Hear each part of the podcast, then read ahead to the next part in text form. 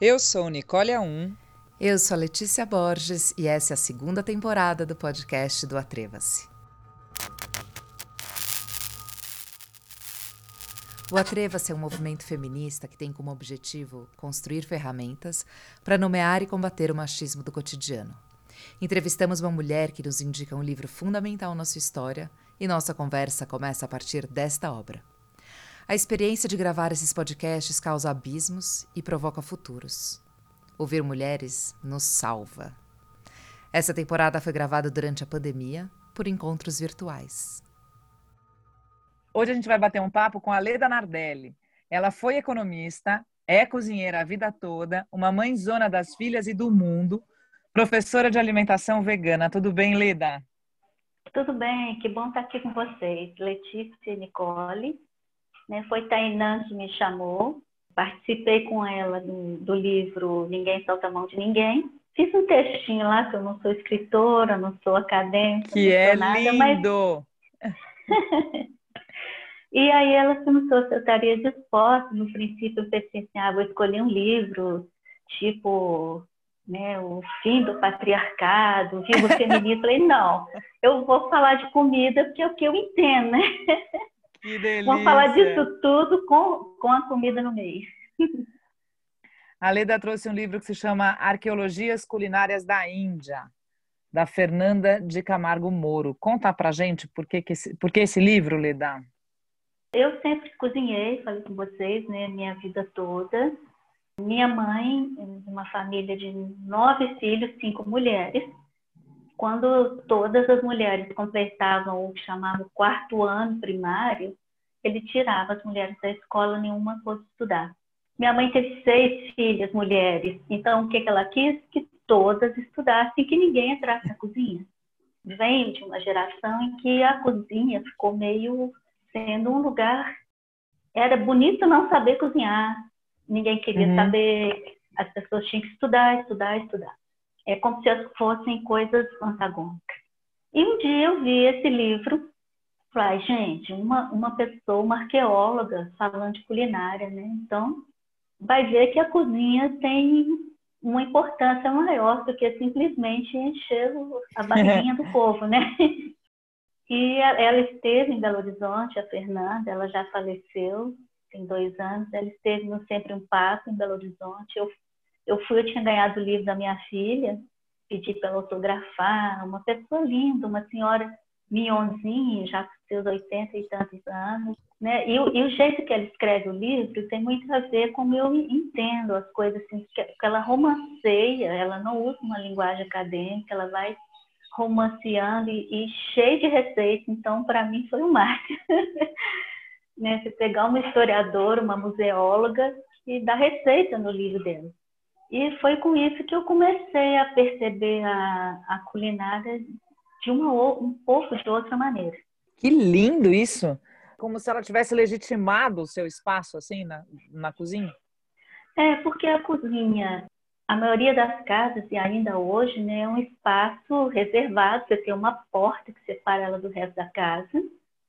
Você tinha é, em Minas, né, eu sou de Belo Horizonte, é uma coisa você tem uma estratificação social muito maior, então todo mundo tinha a sua empregada doméstica, uhum. a sua cozinheira, né? Que ficava lá fazendo a comida para a família toda. Esse espaço era um espaço feio, um espaço que não trazia glamour nenhum. Os grandes chefes são homens, né? Então eu achava que a, a cozinha não era realmente não era uma coisa, uma cozinhar não era uma qualidade. Muito legal. Esses dias eu estava conversando com meu companheiro e a gente estava falando exatamente disso. Falou, meu, que loucura, né? Ter um cômodo escondido, que é um cômodo tão coração da casa, assim, né? Um cômodo uhum, tão. Exatamente. Né? Que é um cômodo que faz a, a coisa andar, assim, ser um lugar escondido que. É, ou é isso, né? Ou é uma terceirização, então uma empregada uhum. doméstica que cozinha e tal, ou é a mulher que, que ocupa o espaço da cozinha, que não, que não ocupa o espaço da sala, que é o espaço social, né? Político, né? Exatamente. né? Onde, é. onde as decisões são tomadas, né? É, principalmente a cozinha do dia a dia, que continua sendo uma obrigação da mulher, E quando o homem, um homem de classe média, ou mesmo não, não sendo, né, é, vai cozinhar ou vai fazer o, o churrascão na laje ou vai fazer um prato mais elaborado para a família naquele dia como um lazer, né?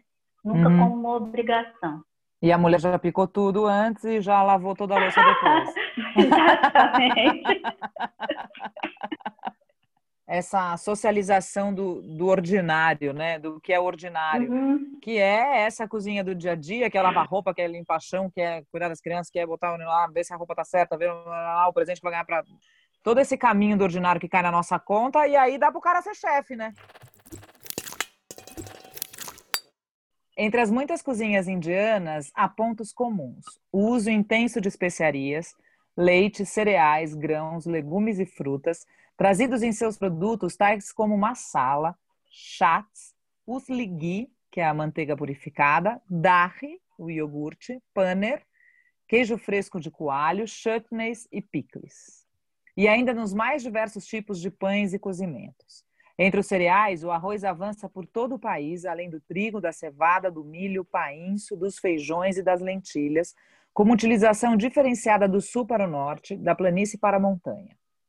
Todos os ingredientes recebem múltiplas formas de preparo. Essas variações acompanham as diferenças do ecossistema entre as regiões, pelas quais ainda passaram muitos e diferentes povos, deixando influências culturais que se expandiram e que permanecem nítidas.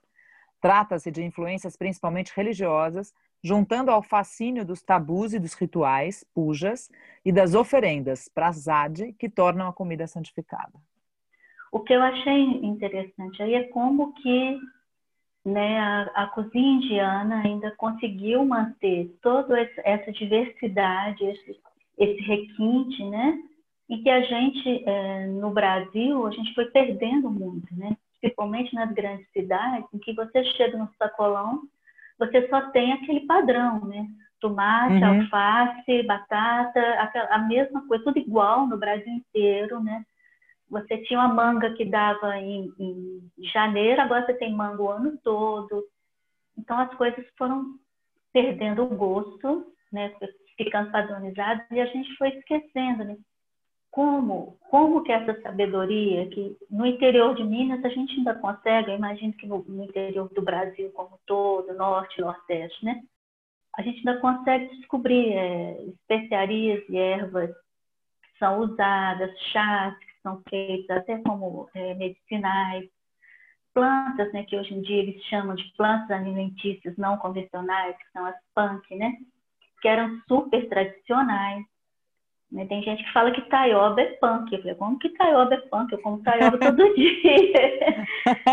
Mas é, tem, a maioria das pessoas já não está conhecendo mais. Esse saber foi, de alguma forma, foi se perdendo. Os quintais foram acabando, né? Uhum. O, o agronegócio foi ocupando tudo. Embora a gente tenha muita agricultura familiar ainda, né?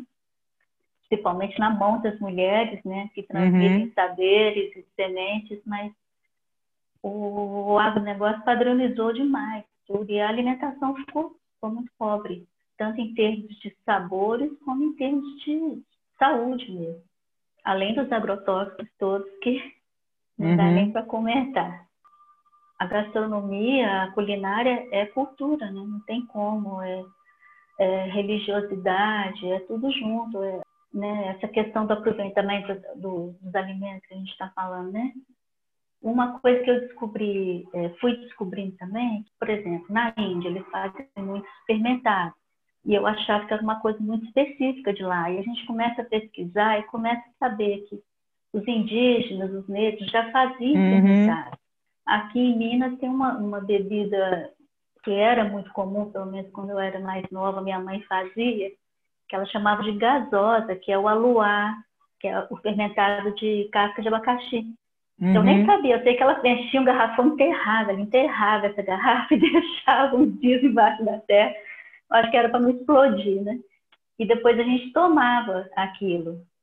E hoje em dia as pessoas têm um certo pavor, né? De, ah, eu vou comer uma coisa está estragando, acho que está estragando, né? Um fermentado, por exemplo. Não, isso é muito, muito legal, porque a gente vai variando em duas coisas, né? Uma é essa ou é um negócio que a gente tem que, ah, é estragado, né, esquisito, podre e tal, ou vira uma coisa super fetichizada da kombucha, uhum. do negócio de um nicho super fechado, né? Super. daí agora o boom da fermentação natural do pão. Quer dizer, ou vira uma coisa uhum. super fetichizada que o capitalismo vem e bomba e bota um preço lá no alto e vira uma coisa completamente distante, né, das nossas possibilidades, ou super, extremamente privilegiada, porque quem tem tempo de fermentar pão, enfim, né? Porque o, o tempo, né? O tempo da, da cozinha foi, foi tirado da gente, né? Para que a gente Sim. gerasse dinheiro e lucro.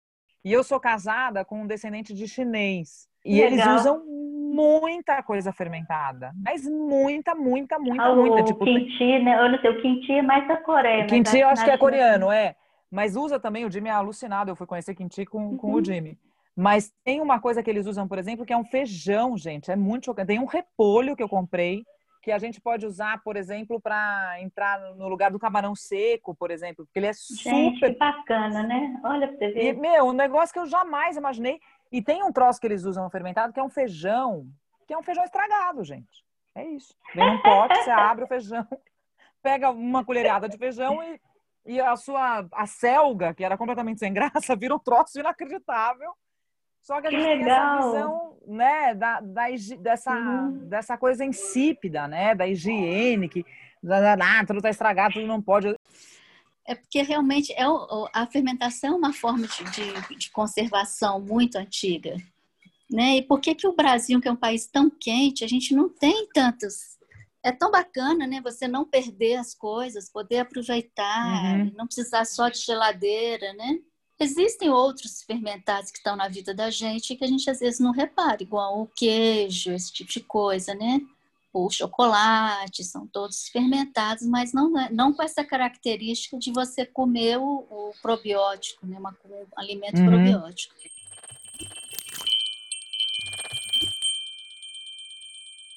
Na Índia, o atitya, ato de receber um hóspede ou convidado, é um importante dever social remontando aos tempos védicos e estabelece que os que chegam à nossa casa devem ser tratados com todas as honras. Naqueles tempos, um convidado, logo ao chegar, era servido de leite ou iogurte, ao qual adicionava-se mel ou açúcar. Esse dever de hospitalidade ainda é respeitado, e mesmo nas casas mais humildes, Sempre fui recepcionada de maneira muito afetuosa e com toda a dignidade, sentindo que há sempre a preocupação em agradar o visitante, seja ele conterrâneo ou ferengui, um estrangeiro ocidental. É, eu acho isso lindo demais, né? Você oferecer ao outro o que você tem de melhor. Né? Você receber, e isso é, Minas Gerais tem muito disso, né? Todo mundo fala é. hospitalidade mineira, né? Você tem que tomar. Se você for em 20 casas, você vai tomar 20 cafezinhos. 20 cafés. Mas eu acho bonito isso, você é, venerar aquele seu convidado, você oferecer o melhor que você tem é, minha mãe nunca soube muito, assim, dar, me dar, dar muito afeto para os filhos, com beijo, abraço, essas coisas. Mas ela fazia tanta comida boa e a gente se, se sentia alimentado por isso. No dia do aniversário, cada um podia escolher seu prato predileto, essas coisas, sabe? O carinho que ela nos deu foi em forma de comida, né? Embora, embora ela não quisesse que a gente aprendesse. Mas como não teve jeito, eu entrei, na, eu já nasci na cozinha, eu não, não escapei. A cozinha sempre foi para mim um, um espaço muito mágico, um espaço de intuição, né? Eu sempre cozinhei as coisas assim. Eu ia no restaurante indiano, comia um prato, chegava em casa, eu conseguia fazer. Ia no restaurante japonês, comia, chegava em casa, eu conseguia fazer pelos sabores, né, que eu ia sentindo, que eu ia percebendo ali. Como é da prática também, né? Mas como como a cozinha foi relegada a uma coisa é, menor, muito aquilo que você falou no comecinho, né? Como a cozinha foi relegada a um espaço é, do cuidado e o cuidado é relegado a um espaço menor, né? Uhum. Um espaço de quem constrói essas, essa lógica que não tem a ver com produção de pensamento, né? Dentro da ideologia vigente, quer dizer, foram colocando a gente. Então, todas essas sutilezas, todas essas essas camadas que tem a questão da alimentação, ela, elas se transformam em uma ferramenta ou de controle ou de poder. Né? Exatamente. Então, ou a pessoa se utiliza aquilo como uma ferramenta de poder e aí vira o chefe premiado e tal, ou uma ferramenta de controle para dizer você fica lá cozinhando para todo mundo, né? Esses dias eu li um livro, eu acho que você vai gostar, Leda. Li um livro que chama é, O Lado Invisível da Economia. Ela é uma economista que ela vai falando sobre tanto o Marx quanto o Adam Smith é, ignoraram que a mãe deles fazia a comida deles, né? Chegar no, no, na comida. Né? Então, é muito bom. Então, ela fala assim: é, é, nenhum dos nossos pensamentos de economia foi um pensamento calcado na, na no, no, trabalho ordinário da mulher para que aquilo se mantenha, né? E aí a cozinha entra nesse, nesse pacote, né? E aí também a gente vai criando uma relação com a cozinha que dá super para entender o que sua mãe dizia, né? Não faça isso, não fica ali dentro só produzindo coisa para os outros existirem, uhum. né? Então, é. reconquistar esse espaço da cozinha como espaço legítimo de criar realidades, né? É, porque eu, eu acho que, assim, numa, numa, numa situação ideal, né? Não no, no, na realidade do Brasil hoje, mas eu falo assim, uma pessoa que hoje tem condições de, de ir num sacolão, escolher, é, escolher um orgânico, comprar, escolher pela cor, pelo cheiro, é, fazer, ter o controle do que vai comer, eu acho que isso é muito importante eu acho que a gente perdeu isso demais, teve a questão dos industrializados uhum. e também por a gente terceirizar, por a gente também comer fora, self-service, esses negócios todos, não dá valor realmente ao que é produzido, né? O que a gente joga fora no Brasil uhum. é uma coisa, um desperdício, é uma coisa de pouco. Eu falo muito com meu, meus alunos, né? Quando, gente, ah, mas Leda, onde que você achou essa batata doce roxa? Eu falo, ah, é uma pessoa que eu conheço produziu, me ofereceu e tudo, mas vai no seu socolão e pede uma batata doce roxa, que o cara vai ficar com aquilo. O segundo vai pede, o terceiro pede ela pouquinho, ele vai procurar quem é que é o produtor. É um produtor uhum. local, bacana, ele vai colocar aquilo ali. Sabe? Ele vai acabar descobrindo. Se a gente não, não, não exige também, as coisas vão ficando por isso mesmo. Mas isso eu estou falando numa situação mais ideal, né? Não é numa situação em que a pessoa está passando fome ou necessidade. Óbvio, óbvio. Muito embora, sim, eu, né, eu vejo o cuidado com que as mulheres no, no, interior de Minas, ou mesmo nas comunidades aqui em Belo Horizonte, elas têm com a alimentação, com a escolha, né, às vezes mais do que uma mulher de classe média. Uhum. Elas vão escolher um, um frango para fazer, elas, elas às vezes vão comprar e vão matar aquele frango, elas vão escolher quem que criou, vão escolher um, um quiabinho bem fresquinho, elas querem preparar uma coisa bacana. A, as pessoas não, não têm mais isso, acham que tudo, tudo tem o mesmo gosto. Então, quando você está, está presente na cozinha, ou provando, ou fazendo, é que você consegue perceber esses sabores, esses aromas, essas diferenças. O que, que é o sabor verdadeiro né, das coisas? A gente às vezes tem um pé de pequi no quintal. No sítio do meu pai tinha um morro lá cheio de pé de pequi que nunca ninguém pegou um pequi para comer.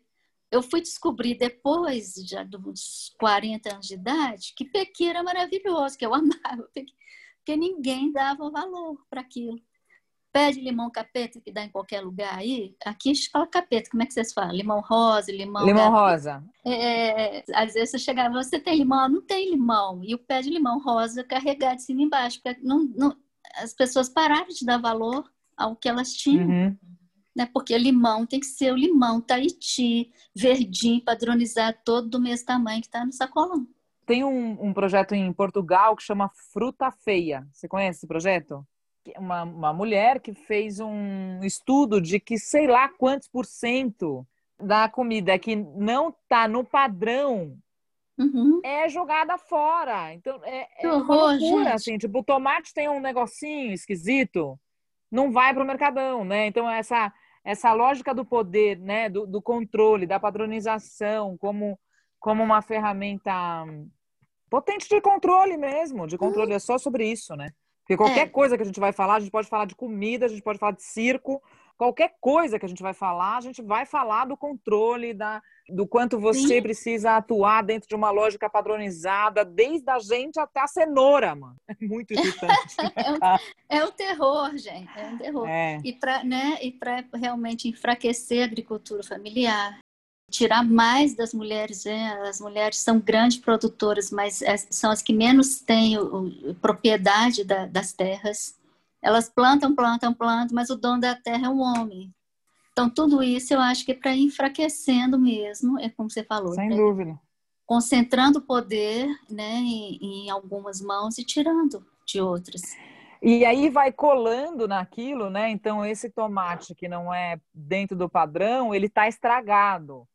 É. Então vai colando, né? Não serve, vai colando. É um pouco o que a gente estava falando lá de, de, de, cheirar a comida e jogar tudo fora, uhum. porque essa falsa narrativa da higiene, do cuidado, é uma narrativa reguladora, né? Uma narrativa. É. E, um, e, uma coisa que eu penso é, daqui para frente, né? Até dentro do, do veganismo, né? Numa coisa de, de popularizar mais né, os fermentados, o, a, a comida vegana não, não só pelo planeta, pelos animais, mas a quantidade de criança que tem hoje em dia com, com grandes, com alergias, com muita intolerância, sabe?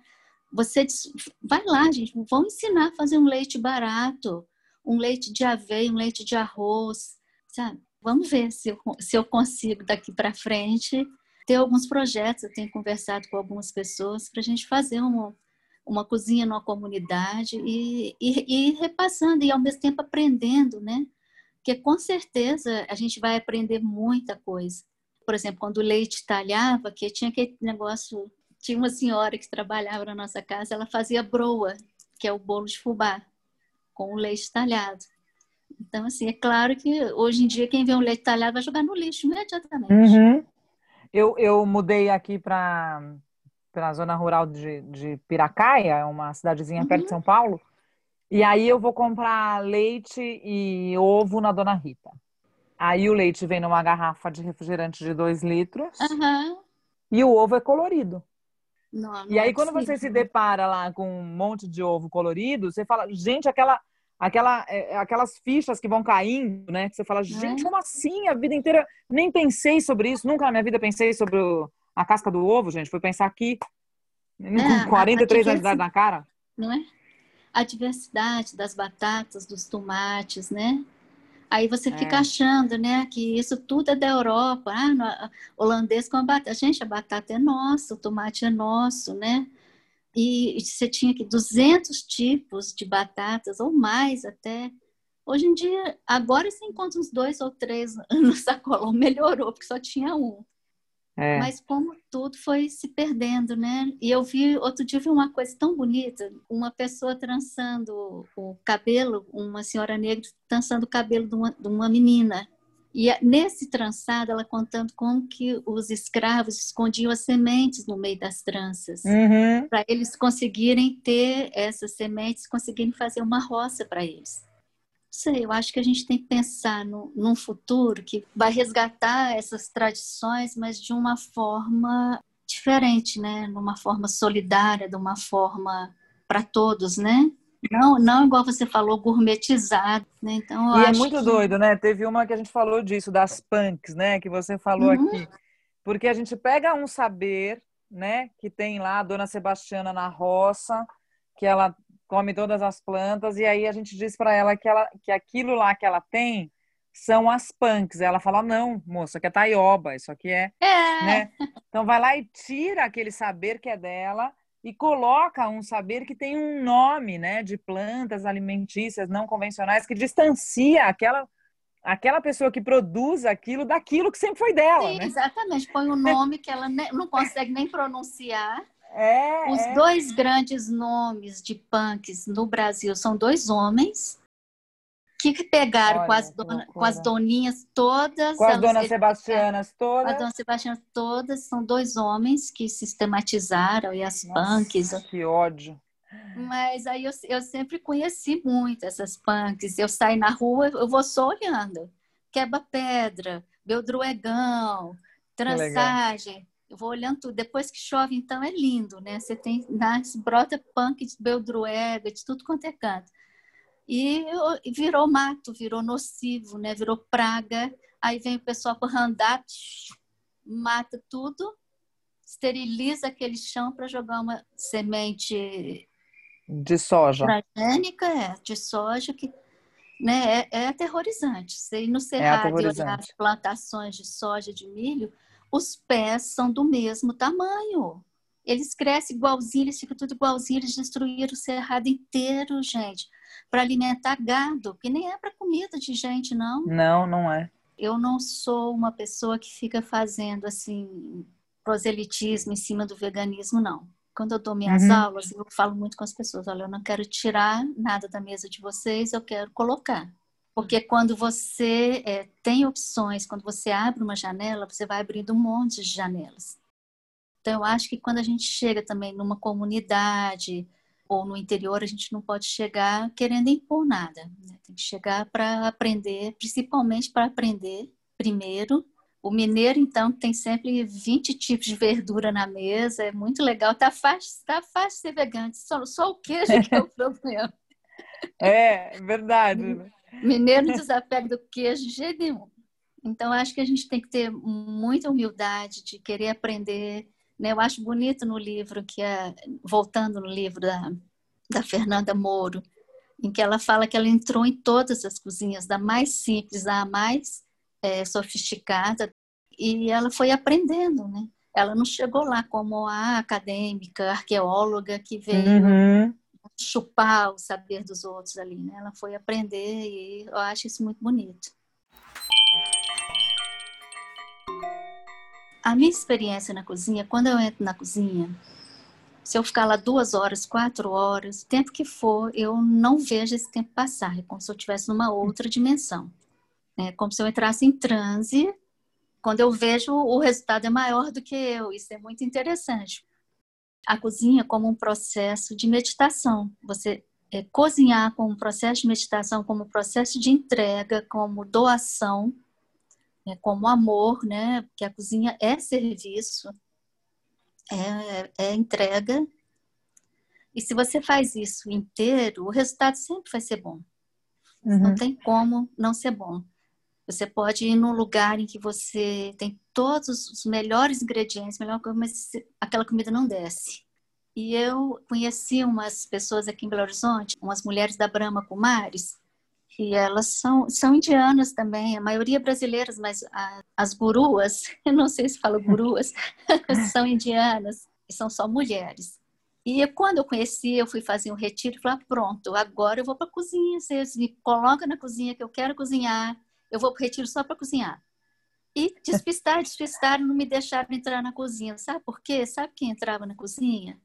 Só as muito iniciadas, as que já meditaram muito, que já estavam muito além do pouquinho que eu tinha conseguido alcançar, uhum. sabe? Então, as mestras cozinhavam para nós. Porque a alimentação, essa entrega, você tem que colocar ali alguma coisa além de ingrediente.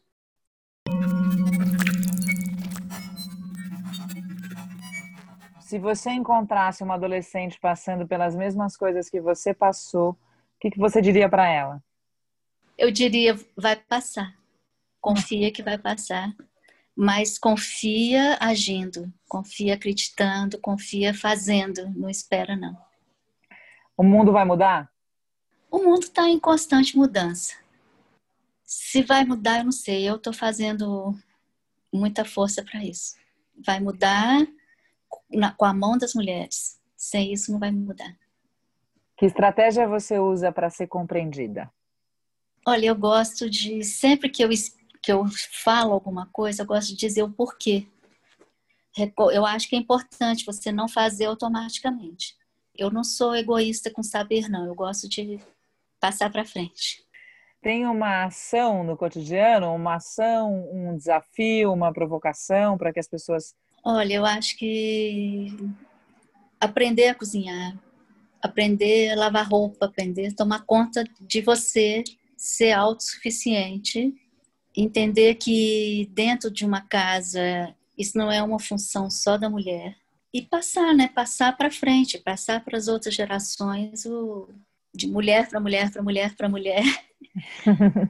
Toda essa corrente de de sabedoria que não pode nunca estagnar.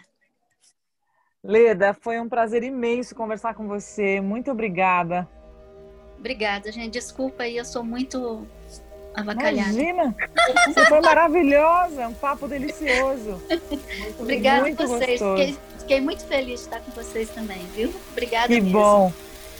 Este podcast teve as entrevistas feitas por Nicole Young, edição Letícia Borges, redes sociais Duda Andrade, produção e divulgação Movimento Atreva-se. Estamos no Facebook e no Instagram como Movimento Atreva-se. Siga-nos.